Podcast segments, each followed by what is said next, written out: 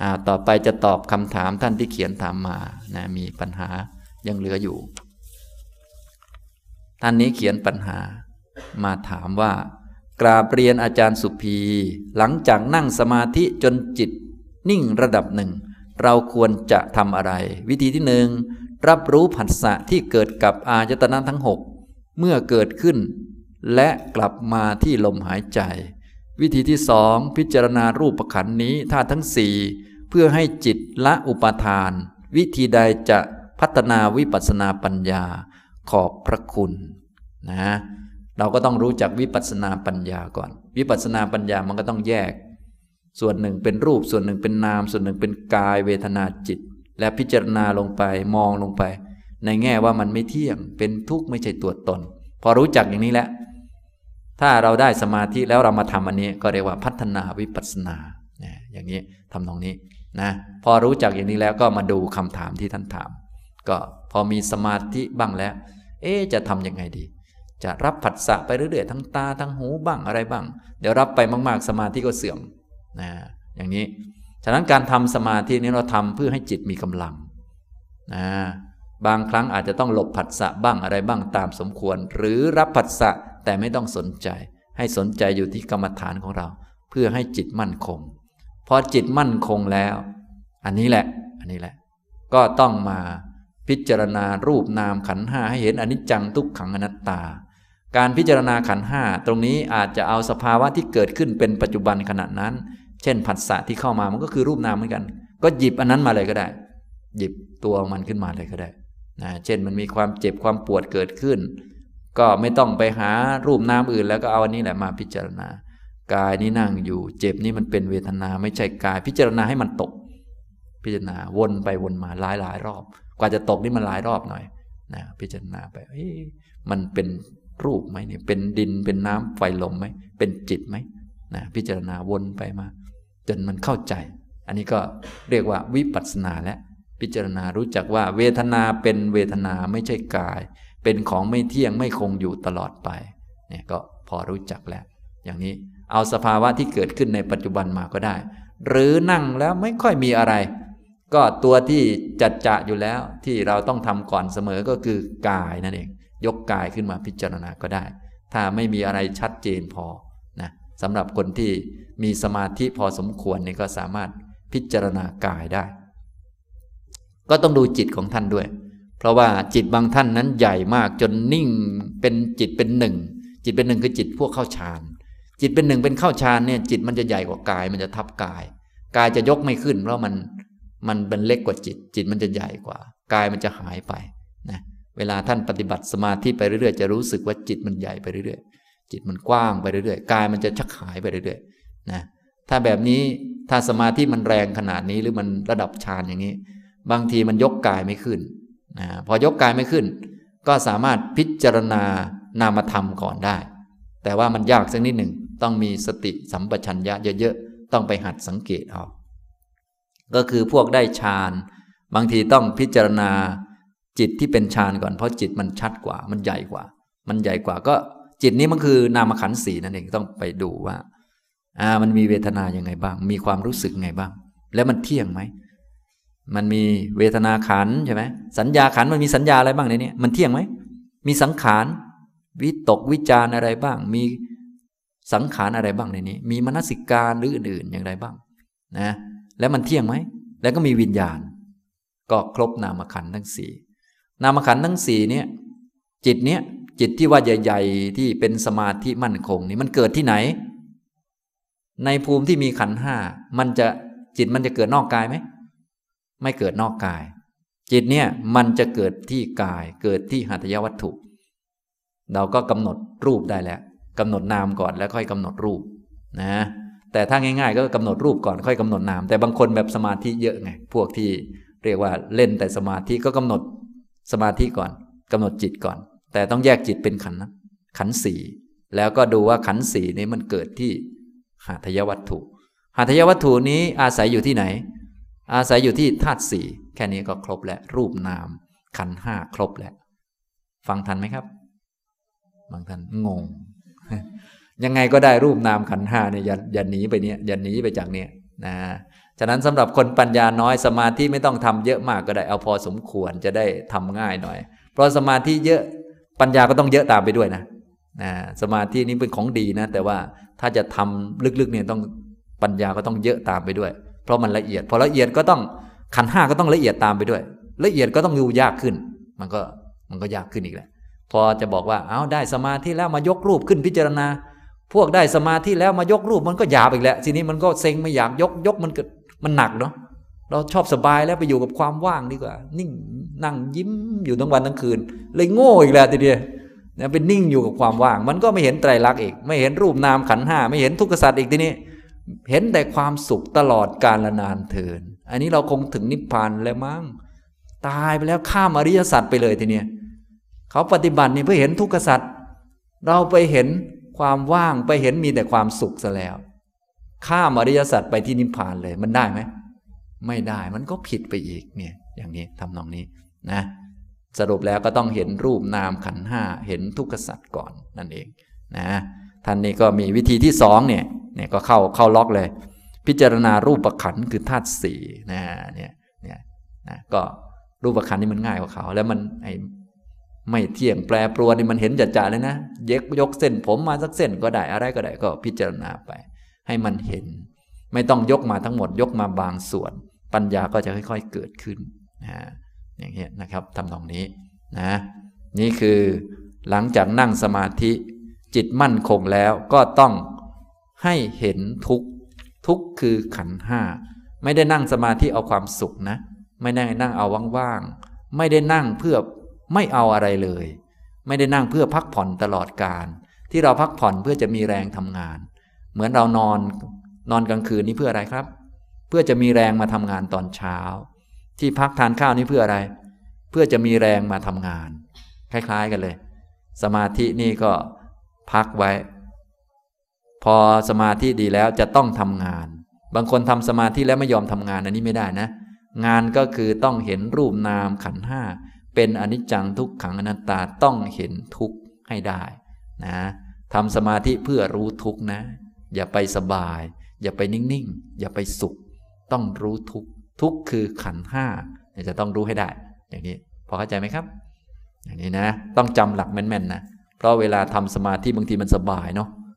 พอได้สมาธิสบายแล้วสบายแล้วพวกเรามักจะมักจะไม่ค่อยชอบทำอะไรเพราะมันสบายแล้วเนาะพอสบายแล้วจะมาทำอะไรให้มันยากทำไมก็อย่างนี้อีกแหละบางคนก็เลยไม่ยอมมาวิปัสสนาเพราะว่ามาทำแล้วมันก็ดูเหนื่อยๆแล้วมันก็ฟุ้งอีกฉะนั้นเราก็อยู่กับสมาธิมันจะได้ไม่ฟุ้งพอออกมาวิปัสสนาสักหน่อยมันก็ฟุ้งอีกก็ไม่ออกมาเลยนี้ก็ยิ่งผิดไปไกลแท้ที่จริงที่ออกมาวิปัสสนาแล้วมันฟุ้งนั่นถูกแหละแต่อย่าให้มันฟุ้งจนคุมไม่อยู่ให้มันฟุ้งระดับหนึ่งแล้วก็ค่อยทำสมาธิใหม่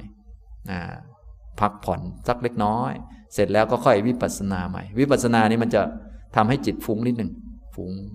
แต่ว่าอย่างน้อยเราต้องมีสติสัมปชัญญะคอยคุมไว้ไม่ให้มันฟุ้งกระจายมากเท่านั้นเองนะทำวิปัสสนามันจะรู้สึกเหนื่อยๆสักหน่อยหนึ่งนะอย่างนี้บางท่านพอพักกับสมาธิมันรู้สึกสบายก็เลยไม่อยากเหนื่อยนะพอไม่อยากเหนื่อยเลยไม่ได้ปัญญาเลยทีนี้นะเสียหายเหมือนกันนะความไม่รู้เนี่ยจึงต้องรู้จัก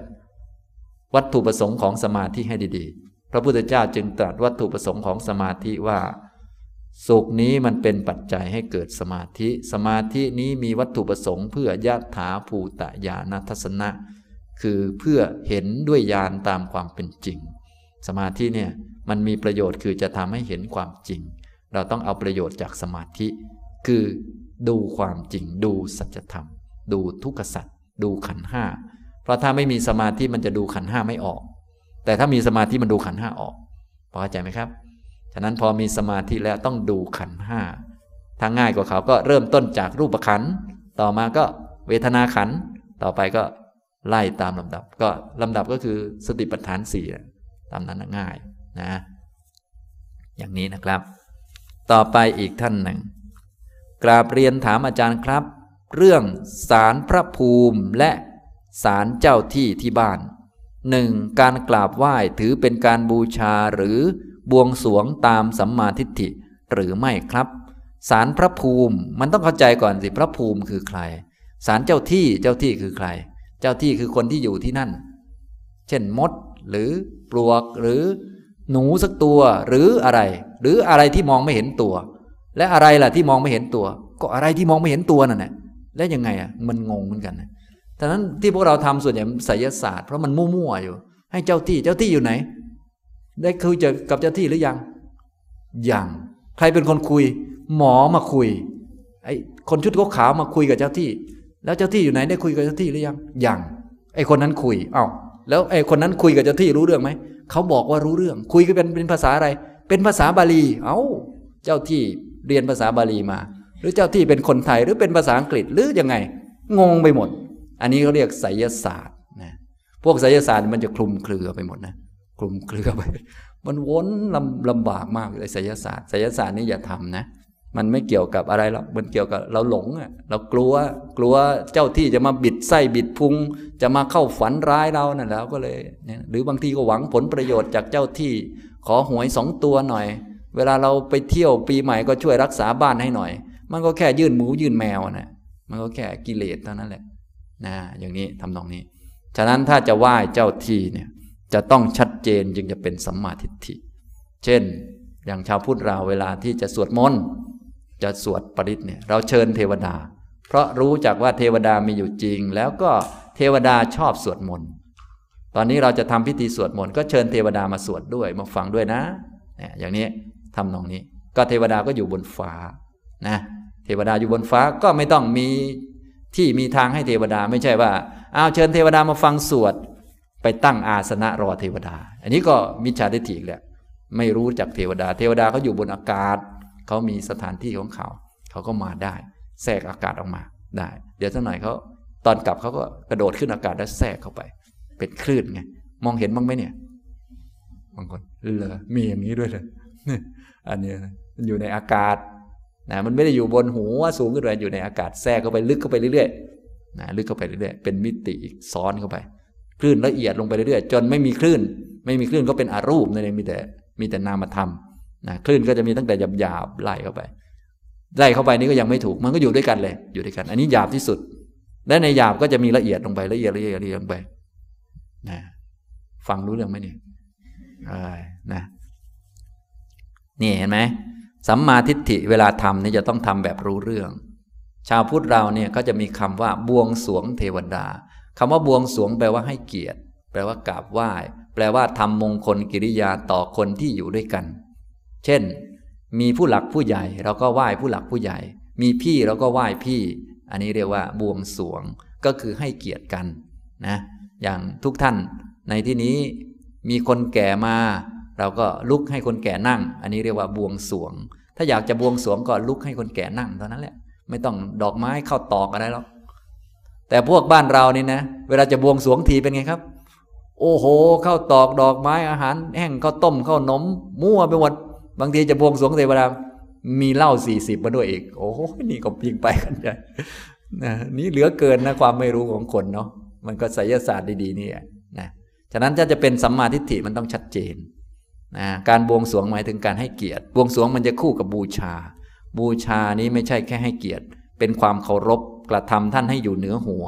บูชาเนี่ยบูชาเช่นเราบูชาพระอันนี้เรียกว่าบูชาก็จะเกิดเป็นบุญเราบูชาเพราะอะไรเนี่ยถ้าเป็นสัมมาทิฏฐิก็บูชาเพราะว่าพระพุทธเจ้าพระธรรมพระสงฆ์นี่เป็นสรณะของสัตว์ทั้งหลายรวมทั้งเราด้วยเป็นที่พึ่งนะเป็นผู้ขจัดภัยได้อย่างแท้จริงเราก็บูชาพ่อแม่เราเราก็บูชาเพราะท่านเลี้ยงดูเรามาครูบาอาจารย์บางท่านเราก็บูชาเพราะว่าท่านเป็นครูสอนเราแต่บางท่านเราก็แค่บวงสรวงคือให้เกียรติเคารพเฉยๆบางทีก็ถึงกับบูชาคือยอมก้มหัวให้เอาศีรษะของเราหัวของเรานี้ไปวางที่เท้าของท่านได้อันนี้เขาเรียกว่าบูชานะส่วนบวงสรวงก็คือการให้เกียรติกันนะชาวพุทธเราจะไม่บูชาเทวดาแต่บูชาพระรัตนตรัยบวงสรวงเทวดาก็คือให้เกียรติเทวดาถือว่าเทวดาเป็นเพื่อนร่วมวัฏสงสารเป็นพี่เป็นน้องเวลาเราจะทำงานบุญกุศลก็เชิญมาร่วมงานด้วยเขาเรียกว่าบวงสรวงก็เหมือนเราเนี่ยมีพี่น้องเราก็คนไหนเป็นพี่เราก็ไหว้ให้เกียรติคนแก่เราก็ลุกให้นั่งซะนะคนสำคัญมาระดับพระราชามาเราก็จัดที่ทางให้ท่านดีหน่อยก็เป็น บวงสรวงบูรพกษัตริย์อันนี้พอเข้าใจบวงสรวงกษัตริย์เนี่ยเขาจึงใช้คำนี้เขาไม่บูชาบูรพกษัตริย์แต่เป็นบวงสรวงพอเข้าใจไหมครับบวงสรวงก็คือระลึกถึงบุญคุณท่านให้เกียรติท่านไหว้ท่านตามสมควรเพราะว่าท่านเป็นผู้มีบุญคุณอย่างนี้บวงสรวงก็เลยมีกิริยาอาการเยอะแยะก็คือมงคลกิริยาทั้งหลายกิริยาอาการที่ดีๆเกิดจากกุศลทั้งหลายที่เราให้เกียรติคนอื่นเรียกว่าบวงสรวงเช่นบวงสรวงเทวดาคำว่าบวงสรวงเทวดาก็ไม่ได้หมายความว่าต้องเอาดอกไม้ไปห้อยเอาข้าวตอกดอกไม้ไม่มีเพราะเทวดาเขาไม่เอาดอกไม้แบบนี้เขาดอกไม้ทิพย์นะอย่างนี้ทำตรงนี้ก็ต้องเข้าใจนะอย่างเช่นที่ผมยกตัวอย่างการบวงสรวงเทวดาก็เช่นอัญเชิญเทวดาหรือเชิญเทวดามาฟังธรรมมาสวดปริตด้วยกันอย่างนี้เป็นต้นเรียกว่าบวงสรวงนะครับทีนี้ท่านถามถึงพระภูมิเจ้าที่นี่ก็เลยต้องเข้าใจพระภูมิคืออะไรเจ้าที่คืออะไรให้ชัดจึงจะเป็นสัมมาทิฏฐิและบวงสรวงนี่คือให้เกียรติให้เกียรติใครที่อยู่ในนั้นให้เกียรติเรื่องอะไรนะให้เกียรติอย่างไรเช่นเราจะสวดปริตเราก็ให้เกียรติเทวดาโดยเชิญมาฟังปริตเพราะเทวดาชอบฟังชอบฟังสวดมนต์เราก็เชิญมาอันนี้ก็บวงสรวงพอเข้าใจไหมครับแต่ถ้าทำเอาขลังเอาศักดิ์สิทธิ์มันก็ผิดอีกเหมือนกันแม้แต่การบูชาพระรัตนตรัยนี่นะถ้าบูชาเพราะว่าท่านเป็นสรณะของสัตว์ทั้งหลายก็เป็นสัมมาทิฏฐิแต่บูชาเพราะว่าท่านบันดาลนั่นให้ได้บันดาลนี่ให้ได้อันนี้ก็เริ่มไสยศาสตร์แล้วนี่ก็เป็นมิจฉาทิฏฐินะบางคนก็เหมือนกับพระพุทธเจ้าคนละองค์อย่างนั้นแหละเพราะว่าหลวงพ่อองค์นี้ชอบไข่ต้มหลวงพ่อองค์นี้ชอบเป๊ปซี่เอ้าเนี่ยอย่างนี้ทำนองนี้นี่ก็เพี้ยนมันไปไกลนะอันนี้เรียกว่าหลงอยู่ทำแบบไสยศาสตร์นะแบบนั้นไม่ได้บูชาเห็นไหมแบบสัมมาทิฏฐินี่จะชัดเจนว่าทำอะไรนะเนี่ยนะครับทำตรงนี้ฉะนั้นศาลพระภูมิเจ้าที่หรือวัตถุสิ่งของอะไรต่างๆก็ไหว้ได้เหมือนกันแต่ว่าต้องทำให้ชัดเจนนะถ้าชัดเจนแล้วก็ไหว้ได้ตามปกติแต่ถ้าไม่ชัดก็ไสยศาสตร์ไม่ใช่สัมมาทิฏฐินะครับอย่างยุคนี้พระภูมิเจ้าที่ส่วนใหญ่ไสยศาสตร์ทั้งนั้นแหละนะงงงอะไรก็ไม่รู้งงกลัวเขาจะบิดไส้บิดพุงแต่ไม่กลัวบาปไปกลัวเจ้าที่อย่างนี้มันงงทั้งนั้นแหละไม่กลัวบาปกลัวกรรมแต่ไปกลัวเจ้าที่กลัวเจ้าที่จะมาบิดไส้บิดพุงแต่เวลาทำชั่วดันไม่กลัวว่ากรรมชั่วจะมาให้ผลนี่คือมันผิดไปหมดเนี่ยผิดเรื่องกรรมเรื่องผลของกรรมไปหมดแต่ที่จริงเจ้าที่ทั้งหลายก็มีกรรมเป็นของของตนเขาไม่ทำอะไรเราหรอกเขาก็ถ้าเขาทำอะไรเราเขาก็ทำผิดเราไม่ได้มีความผิดเขามาทำผิดเขาดีหรือชั่วก็ชั่วเจ้าที่อย่างนี้ไม่ควรให้อยู่ในที่นี้ควรจะทุบไอ้ที่นี้ออกไปซะเราไม่ได้ผิดมาทำเราทำไมเนี่ยนะอย่างนี้แต่บางคนก็ยอมก้มหัวตลอดช่วยหน่อยครับเจ้าที่ครับพอได้ดีขึ้นมาก็นึกว่าเจ้าที่ช่วยนี่ก็วุ่นอยู่มีแต่นึกมั่วไปเรื่อยนะอันนี้นั้นชาวพุทธเราก็ต้องเข้าใจให้ชัดเจนเทวดาทั้งหลายมีอยู่จริงนะผีเปรตมีหมดเลยแต่ว่าต้องรู้จักพอรู้จักแล้วก็ให้เกียรติกันตามความเหมาะสมอย่างนี้นะครับข้อที่สองขอความเห็นที่ถูกต้องในการกราบไหว้และบทสวดถ้ามีอ่าบทสวดบูชาเจ้าที่หรือบทสวดเกี่ยวกับเจ้าที่เราก็ต้องไปถามเจ้าที่ก่อนว่าเจ้าที่เนี่ยชอบบทไหนหรือเจ้าที่มันยังไงกันแน่อย่างที่ผมบอกมันต้องชัดเจนไงอย่างเจ้าที่บางองค์บางคนเนี่ยมาเป็นคนทรงคนอะไรมาก็ทั้งกินเหล้าเมายาทั้งอะไรมั่วไปหมดศีลห้าก็ไม่มีเจ้าที่อะไรก็ไม่รู้มั่วไปหมดอย่างนี้ไม่ได้นะอย่างนี้ก็ต้องจับเทวดาจับเจ้าที่มารับศีลห้าซะนะให้มันเรียบร้อยต้องรู้จักให้ดีนะครับฉะนั้นที่ถูกต้องก็อย่างที่ผมกล่าวก็คือต้องเข้าใจว่าเนี่ยเจ้าที่คืออะไรเจ้าที่ที่เราสร้างไว้นี่คืออะไรสร้างไว้ให้ใครอยู่สร้างไว้ให้เทพอยู่อ้าวเทพจะมาอยู่อย่างนี้เหรอหรือว่าเป็นที่พักผ่อนหรือว่าเป็นเป็นไว้เทวดามาแวเคชั่นมา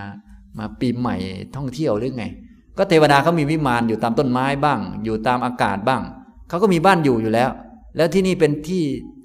ที่ตากอากาศหรือหรือยังไงมันก็ต้องชัดก่อนไง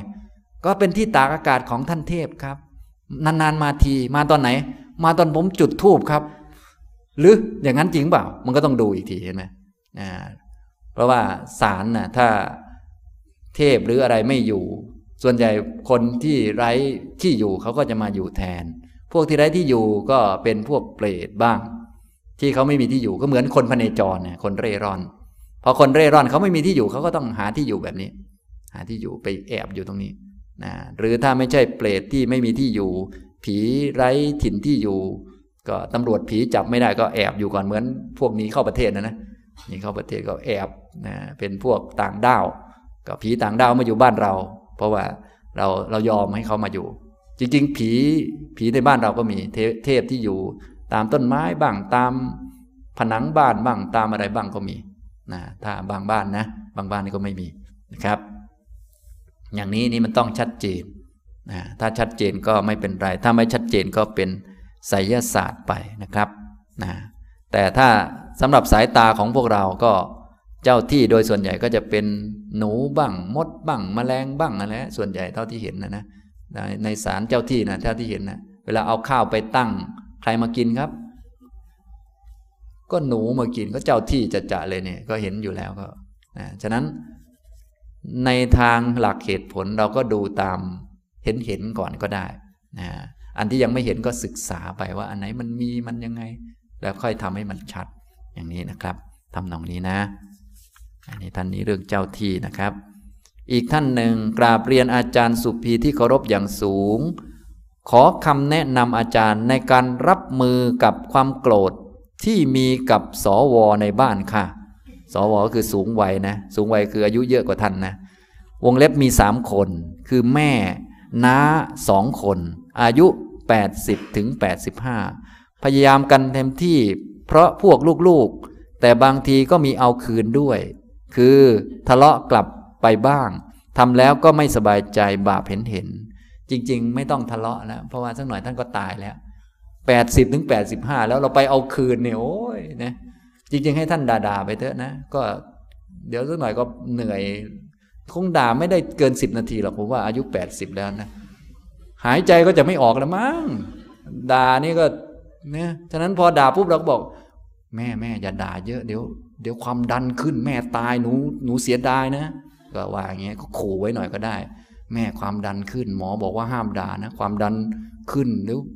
เดี๋ยวตายนะเนี่ยอย่างนี้เป็นต้นเราก็หวังดีนะเราพูดแบบหวังดีไม่ใช่ไม่ใช่พูดแบบข่มขู่นะพูดแบบหวังดีแม่ใจเย็นเย็นเย็นเย็นพูดใจเย็นเย็นนะอย่างเนี้ยถ้าแม่อยากอยู่นานแม่สวดบทนี้นะแม่นะเนี่ยอย่างนี้เป็นต้นไม่ใช่มาสวดลูกนะก็ต้องคุยกันนะฉะนั้นถ้าไม่มีธรรมะมันก็ยากนิดหนึ่งถ้ามีธรรมะมันก็คุยกันง่ายแต่จะคุยกันได้ไม่ได้ยังไงเราก็ต้องรู้จักเมื่อกี้ก็พูดไปแล้วเนาะหมวดอายตนะนะที่โกรธไม่พอใจนี้อยู่กับสวไหมไม่อยู่อยู่กับสเปคของเราเนี่ยว่าคนแก่เนี่ยน่าจะรู้เรื่องคนแก่เนี่ยน่าจะรู้เรื่องน่าจะรู้เรื่องนะคนแก่เพราะก็อยู่กับโลกมานานน่าจะคุยรู้เรื่องจริงๆคนแก่กับเด็กเนี่ยเหมือนกันคนแก่กับเด็กนี่เหมือนกันเลยคือคุยไม่รู้เรื่องแต่ไม่เหมือนกันคือเด็กมันน่ารักคนแก่มันน่าเกลียดแค่นี้มันมีทั้งเหมือนกันทั้งไม่เหมือนกันเด็กนี่มันคุยไม่รู้เรื่องนะบอกแกกินข้าวมันวิ่งแกกินข้าวมันวิ่งแกกินข้าวมันวิ่งแต่เราไม่โกรธมันเพราะมันน่ารักคนแก่ก็แม่กินข้าวฮึแม่กินข้าวไม่แม่กินข้าวไม่เดี๋ยวตบเลยมันมันผิดกันอยู่เท่านั้นที่ถูกคือมันคุยไม่รู้เรื่องเหมือนกันเพราะว่ามันมันอันเดียวกันเด็กก็คือเด็กคนแก่ก็คือใกล้จะเด็กมันคือนิสัยเดียวกันมันอันเดียวกันถ้าเราไม่เข้าใจเราก็จะไม่เข้าใจไงเราก็เลยต้องเข้าใจก่อนถ้าเข้าใจแล้วปัญหามันก็จะหมดไปนะก็คือคนแก่กับเด็กจะคุยไม่รู้เรื่องอันนี้คือธรรมชาตินะแต่ว่าที่มันผิดกันคือเด็กมันน่ารักและเรายอมรับได้เพราะสเปคของเรามีอยู่ว่าเด็กไม่รู้เรื่องแต่สเปคของเรามีบอกว่า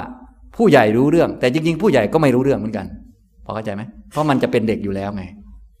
นะอย่างนี้ความจำเลอะเลือนไปหมดแล้วแค่จะจำชื่อใครยังไม่ได้เลยมันจะรู้เรื่องทำไมล่ะเพราะว่าการรู้เรื่องมันเอาสัญญามาปรุงไงทีนี้คนแก่เนี่ยก็สัญญาก็ชักจะหายหายบ้างแล้วมันก็มันก็ไม่รู้เรื่องเหมือนเด็กกันแหละ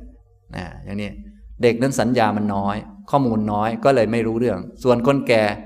สัญญาหมดก็เลยไม่รู้เรื่อง สัญญาใหม่ใส่ไม่เข้าสัญญาไหนเก่าๆและอยู่ลึกก็จะออกมาทำงานคนแก่ก็เลยพูดแต่เรื่องเดิมเวลาท่านสังเกตดูคนแก่มันจะพูดพูดเขาจะพูดแต่เรื่องเดิมเราจะพูดไปขนาดไหนก็ตามจะอธิบายอะไรก็ตามเขาก็จะพูดอยู่เรื่องเดิมเพราะว่าเขาไม่มีสัญญารับข้อมูลใหม่แล้วสัญญาเขาพังแล้วเขาก็เอาแต่สัญญาอดีตมาและสัญญาอดีตที่เหลืออยู่ก็คือสัญญาที่มันอยู่ยังยังแน่นแน่นส่วนอันไม่แน่นมันก็หายไปหมดมันลบบางทีชื่อคนยังหายไปหมดแล้วก็จำได้แต่บางอันทัพพีอยู่ไหนทัพพีอยู่ไหนอยู่นั้นเพราะบางทีเป็นแม่ครัวไงจำได้แต่ทัพพีลูกก็พูดไปสิพูดไปแพ้เราจะไปวัดไปอะไรนะทัพพีอยู่ไหนเอาทัพพีมาเปล่าพูดอยู่นั่นแหละถ้าเราไม่เข้าใจว่ามันเป็นอย่างนี้เราก็จะโมโหว่าคนแก่อยู่ตั้งนานทำไมไม่รู้เรื่องน่าจะรู้เรื่องก็คิดไปนะคือมันยังไม่เคยแก่ไงหมอเนี่ยนะอย่างนี้พอแก่บ้างก็กลมกรรมกงเกวียนแล้วทีนี้ก็หมุนวนกันอยู่อันนี้คือโลกและมาเงี้ยฉะนั้นทุกท่านก็อย่าลืมพากันเข้าใจให้ดีนะเข้าใจนะครับอันนี้ท่านนี้โอ้โหต้องเตรียมรับมือเลยนะนะขอคำแนะนำอาจารย์ในการรับมือนะรับมือกับสวนะแปดสิบแปดสิบห้าจริงๆไม่ต้องรับหรอกเนี่ยก็ปล่อยเขาอยู่ของเขาเขาไปทำอะไรเราไม่ได้แค่จะลุกตัวเองยังไม่ได้แล้วก็จะมาตบตีอะไรเราได้แค่นี้เขาแค่จะลุกด้วยตัวเองยังไม่ได้เลยนะอย่างนี้ทำนองนี้ฉะนั้นเราก็ในเมื่อคุณแม่ก็ดีคนแก่ยังมีอยู่เราก็อาศัยส่วนนี้ทำกุศลได้เยอะแยะทำมงคลได้มากมายอย่างเช่น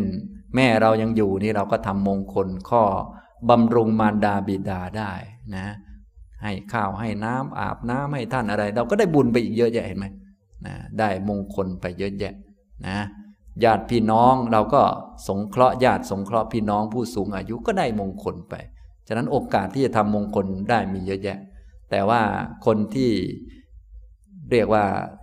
มีกิเลสเยอะนี่มันไม่ค่อยรู้อันนี้กิเลสมันก็จะหาแต่เรื่องทำให้เราทำสิ่งไม่ดีเดี๋ยวพอแม่ตายขึ้นมาเราก็ค่อยมานั่งเสียใจแล้วก็โอ้ยหนูไม่ได้ทำถ้าหนูรู้อย่างนี้หนูก็ทำไปแล้วก็คิดอยู่แต่ตอนเนี้ยมันก็ส่วนใหญ่ก็จะเลยสายไปนะอย่างนี้ทำตรงนี้นะครับฉะนั้นทุกท่านจึงควรศึกษาธรรมะให้ดีธรรมะนั่นแหละจะช่วยขัดเกลาแล้วก็จะช่วยให้เราเข้าใจอะไรเป็นอะไรได้จะได้ทำต่อสิ่งต่างๆถูกต้องนะสัมมาทิฏฐิก็เลยต้องมาก่อนเห็นไหมสัมมาทิฏฐิมาก่อนเสมอไม่ว่าจะทำเรื่องอะไรนะ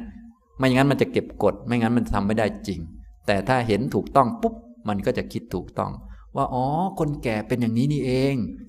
เราก็จะเห็นถูกแล้วก็คิดถูกแต่บางคนกว่าจะเห็นถูกมันต้องรอตัวเองแก่ก่อนเพิ่งเข้าใจแม่วันนี้เองแต่แม่ตายไปแล้วมันเลยช้าไปนะก็ต้องศึกษาธรรมะนี่จะช่วยได้ให้เข้าใจอย่างนี้นะครับอันนี้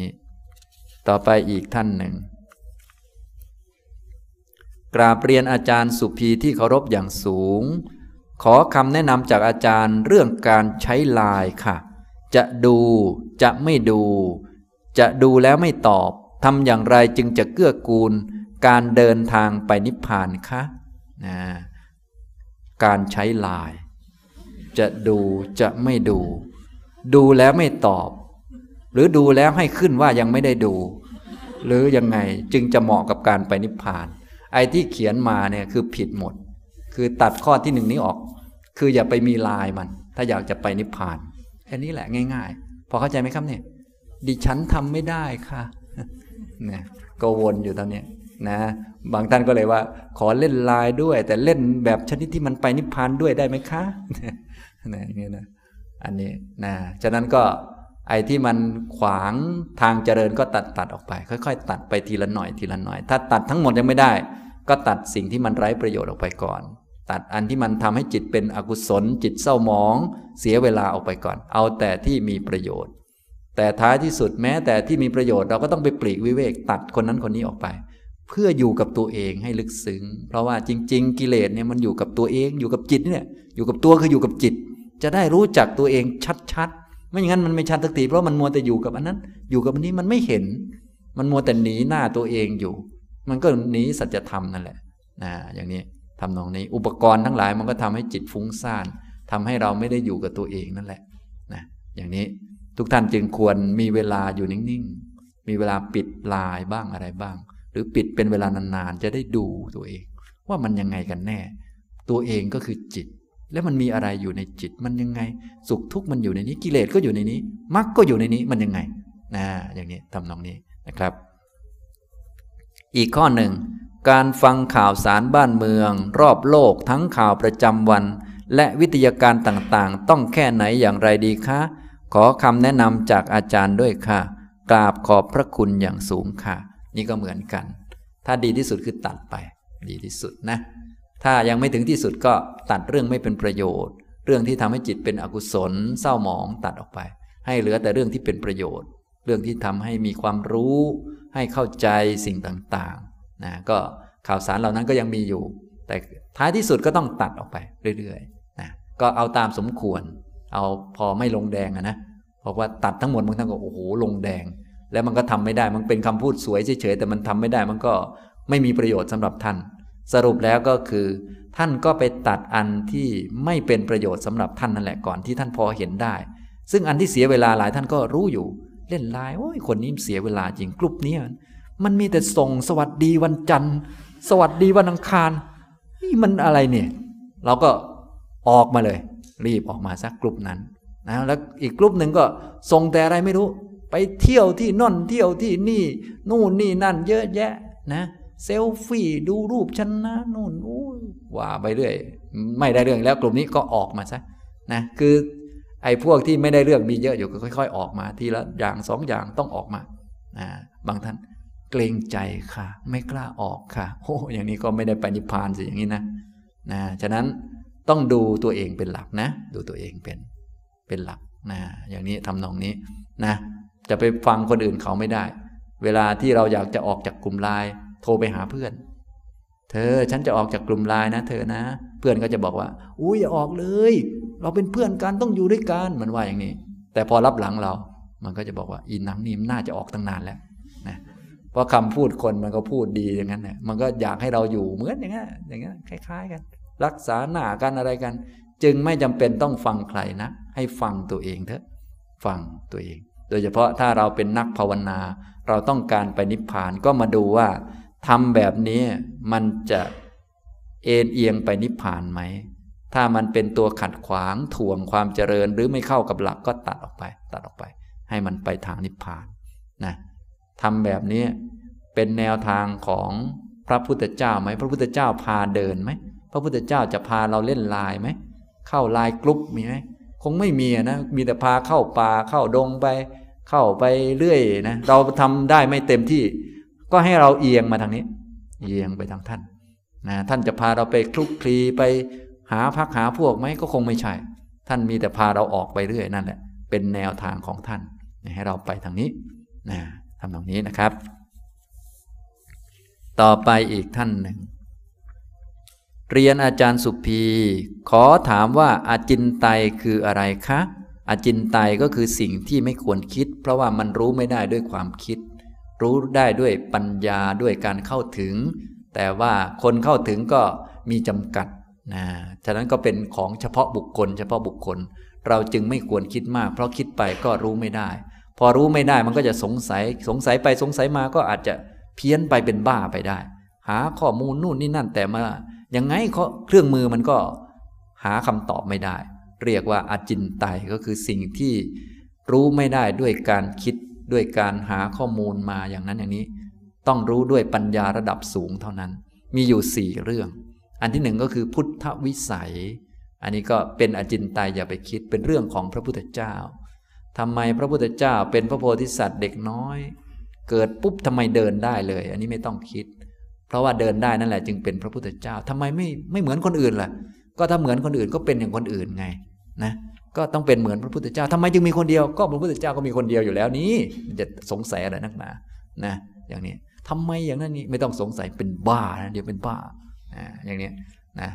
ทำไมพระเวสสันดรต้องสละลูกสละเมียด้วยนี่นิสัยไม่ดีหรือเปล่านี่นะสิทธิสตรีต้องประท้วงแล้วนะอันนี้ก็เดี๋ยวตกนรกเลยเดี๋ยวขี้กลากขึ้นหัวตายแล้วนะฉะนั้นวิสัยของพระพุทธเจ้าอารมณ์ความคิดของพระพุทธเจ้าเนี่ยเราคิดตามไม่ได้เพราะว่าพระองค์เป็นสัพพัญญู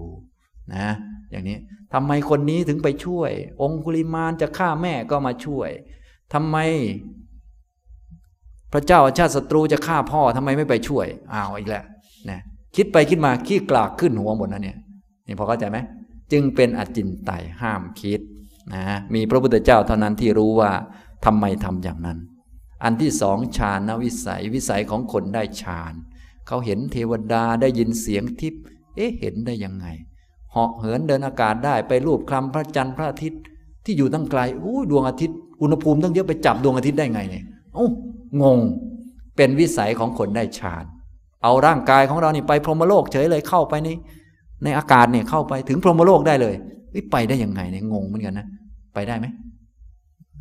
มันงงนะเนี่ยอย่างนี้ทำนองนี้พวกเราไปเข้าได้แต่ห้องนอนใช่ไหมอันนี้เล่นเข้าไปถึงพรหมโลกเลย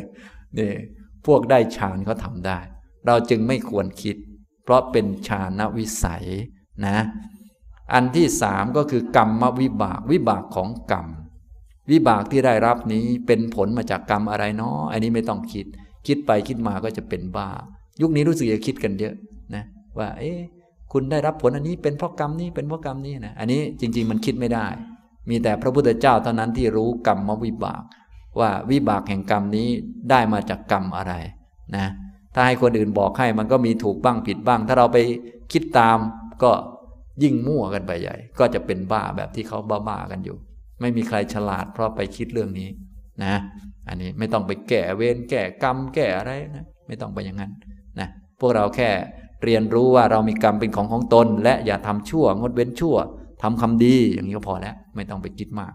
นะนี่เรื่องที่สามเรื่องที่สี่คือโลกจินตาความคิดเรื่องโลกโลกใบนี้โลกนี้เอ๊ะโลกใบนี้มันเป็นยังไงทำไมใบไม้มันถึงสีเขียวทำไมมันไม่ใบเหลืองนะมันงงนะ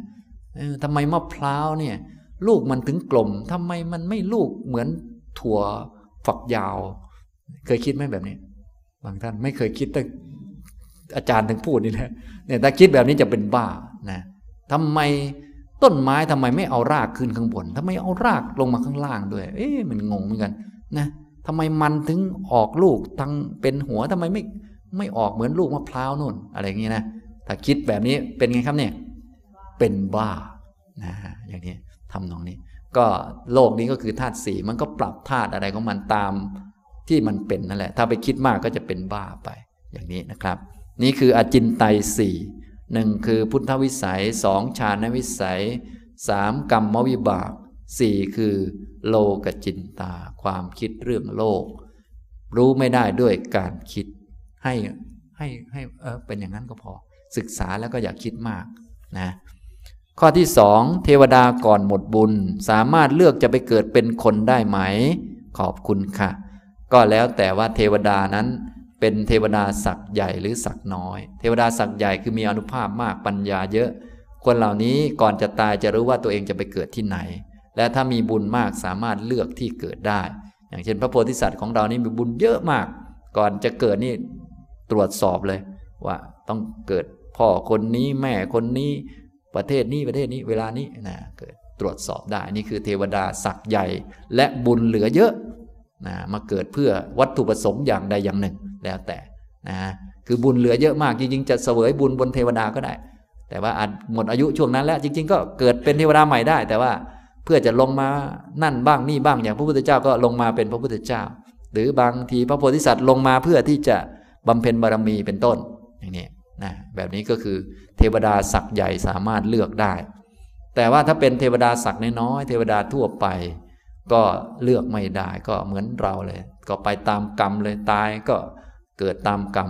ทีนี้โหดร้ายกว่านั้นก็คือเทวดาโดยมากตายแล้วก็เหมือนคนเลยคือตกอบายแทนที่จะมาเป็นคนนะก็เนื่องจากเหตุผลว่าโดยมากเทวดาก็มีความสุขอยู่นานแล้วก็ประมาททีนี้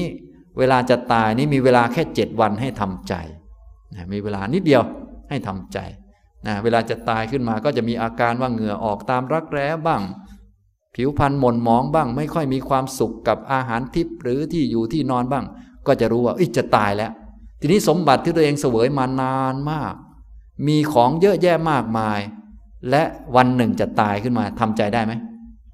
ทำใจยากมากฉะนั้นเทวดาโดยมากทำใจไม่ได้ก็เลยตกอบายมากเหมือนกันนะ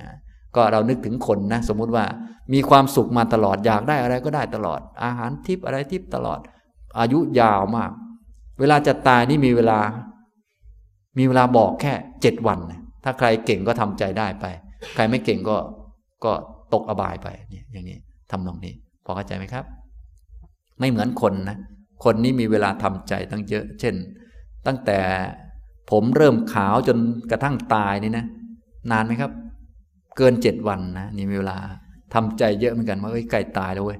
สมบัติก็ค่อยๆหายไปเรื่อยไปเรื่อยเออค่อยๆหายวันละหน่อยวันละหน่อยก็ค่อยๆทำใจได้แต่ขนาดนั้นบางคนยังทำใจไม่ได้เลยนะสมบัติก็ไม่ได้มีเยอะอะไรแถมอยู่ก็ไม่ได้อยู่นานอะไรแต่ก็ยังทำใจยากเลยทีนี้เทวดาอายุก็ยาวมากสมบัติพระสถานก็เยอะถึงเวลาจะตายมีเวลาเพิ่งรู้ตัวแค่เจ็ดวันมันเลยทำใจยากอย่างนี้ทำนองนี้นะครับแต่เทวดาบางองค์บางท่านก็กลับตัวทันหรือมาฟังธรรมตั้งแต่ตอนที่ยังไม่ใกล้ตายอย่างท่าอย่างเท้าสักกะเนี่ยก่อนจะตายขึ้นมาท่านก็สั่นเหมือนกันนะเท้าสักกะเนี่ยเท้าสักกะองค์องค์ปัจจุบันนี้นะตอนนี้ท่านเป็นโสดาบันตามเรื่องในสักกะปัญหาสูตรก็ท่านก็หมดอายุพอหมดอายุขึ้นมาท่านก็รู้ตัวเองเพราะว่าท่านมีปัญญาค่อนข้างเยอะท่านก็รู้ว่าถ้าตายปุ๊บเนี่ยท่านจะต้องตกนรกรู้ขนาดนั้นนะรู้นะรู้เพราะว่า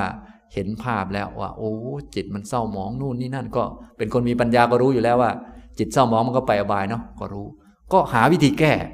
เอ๊ะจะแก้ยังไงดีนะใครจะช่วยเราได้บ้างมองแสวงหาทั้งจักรวาลเลยหาหาว่าใครจะช่วยเราได้เพราะมีเวลาอยู่เจ็ดวันใช่ไหมมันจะตายแล้วนะก็หา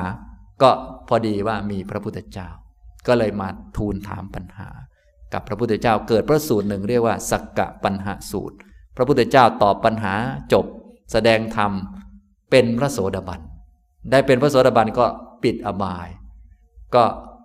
ตายตายแล้วก็เป็นเท้าสักกะองค์เดิมองค์ปัจจุบันเนี่ยเป็นองค์เดิมพระอินทร์องค์ปัจจุบันเป็นพระโสดาบันทุกวันนี้ก็ยังอยู่นะอย่างนี้แต่ว่าคนอื่นจะไม่รู้ว่าตายแล้วเกิดใหม่เพราะว่าเขาเป็นโอปปาติกะก็นั่งฟังธรรมอยู่สนทนาธรรมกันก่อนมาก็หน้าตาเศร้าหมองเพราะมันจะตายแล้วนี่ใช่ไหมมันหมดอายุอะแต่พอพุทธเจ้าเทศแสดงธรรมตอบปัญหาก็เป็นพระโสดาบันก็ตายแล้วก็เปลี่ยนเปลี่ยนรูปเป็นเท้าสักกะเหมือนเดิมนะอย่างนี้มีผู้ที่รู้อยู่สองคนก็คือเท้าสักกะกับพระพุทธเจ้าและอีกคนหนึ่งคือคนอ่านพระไตรปิฎกคือผมนั่นเองและคนอื่นๆด้วยที่อ่านสักกะปัญหาสูตรนะอันนี้เนี่ยจำนองนี้นะอันนี้เห็นไหมนี่พอเข้าใจไหมแบบนี้นี่ก็มีเรื่องลึกๆลับๆเยอะนะเรื่องที่เราไม่รู้เยอะแยะไปหมดนะในโลกในจักรวาลนี้แต่ว่ารู้อะไรก็ไม่สู้รู้เรื่องตัวเองรู้จักสัจจะรู้ขันธ์ห้ารู้รูปรู้น้ำนี่หรอกนะเอาละนะครับบรรยายและตอบปัญหาในเย็นวันนี้ก็พอสมควรแก่เวลาเท่านี้นะครับอนุโมทนาทุกท่านครับ